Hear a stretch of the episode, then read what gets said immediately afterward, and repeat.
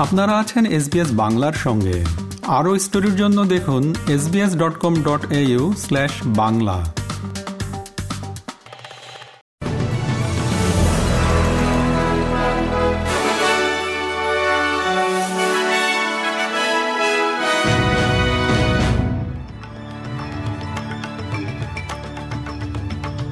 SBS Bangla.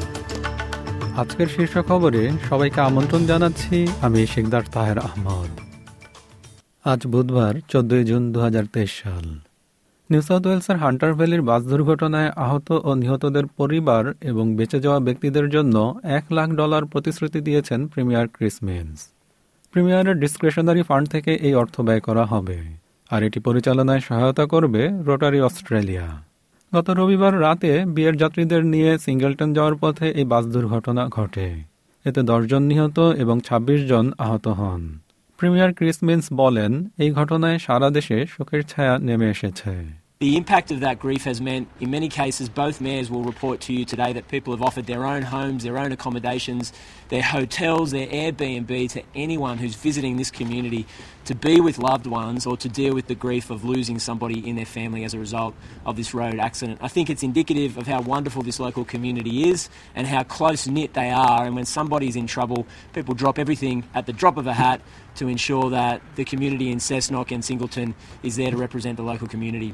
Liberal party বলছে, finance minister Katie গালাঘারকে নিয়ে সরকারকে প্রশ্ন করা তারা বন্ধ করবে না।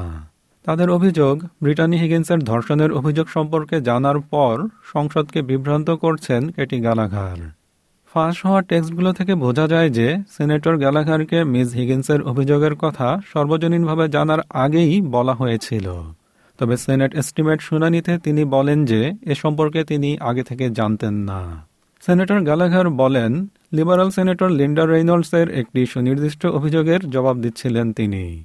লিন্ডা রেইনল্ডস অভিযোগ করেছিলেন যে, গণমাধ্যমে প্রকাশিত হওয়ার দুই সপ্তাহ আগে থেকে তিনি এ সম্পর্কে জানতেন।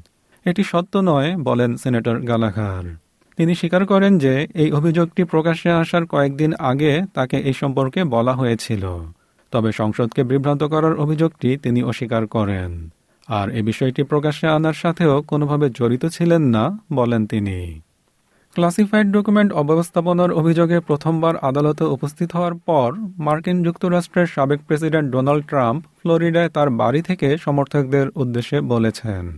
মায়ামিতে একটি আদালতে তার বিরুদ্ধে উত্থাপিত সাঁত্রিশটি অভিযোগের জবাবে তিনি নিজেকে নির্দোষ দাবি করেন। আদালতের বাইরে তার সমর্থকেরা সমাবেশ করে। মিস্টার ট্রাম্প হলেন প্রথম মার্কিন প্রেসিডেন্ট, যার বিরুদ্ধে ফেডারাল ফৌজদারি অভিযোগ জারি করা হয়েছে।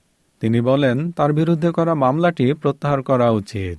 নিজের সম্পর্কে পাবলিক ডোমেইনে থাকা অসত্য ও মানহানিকর বক্তব্য অপসারণের নির্দেশনা চেয়ে আদালতে রিট করেছেন বাংলাদেশ ফুটবল ফেডারেশনের সভাপতি কাজী সালাউদ্দিন। মঙ্গলবার বিচারপতি জাফর আহমেদ এবং বিচারপতি মোহাম্মদ বশির উল্লাহর সমন্বয়ে গঠিত হাইকোর্ট বেঞ্চে এই রিটের ওপর শুনানি হয়।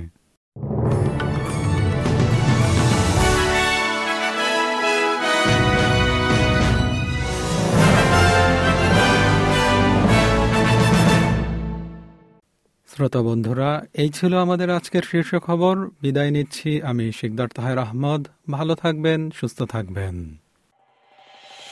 এরকম স্টোরি আরও শুনতে চান, শুনুন Apple podcast Google podcast Spotify কিংবা যেখান থেকেই আপনি আপনার পডকাস্ট সংগ্রহ করেন।